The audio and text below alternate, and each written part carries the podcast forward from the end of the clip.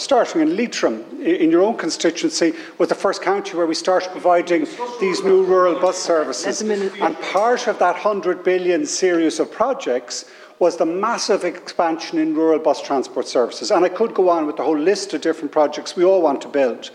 No one wants, no one wants to see delay, but we need to be honest and clear with people that the reason for delay in some projects is that we have a 100 billion ask and we've a 35 billion budget to spend.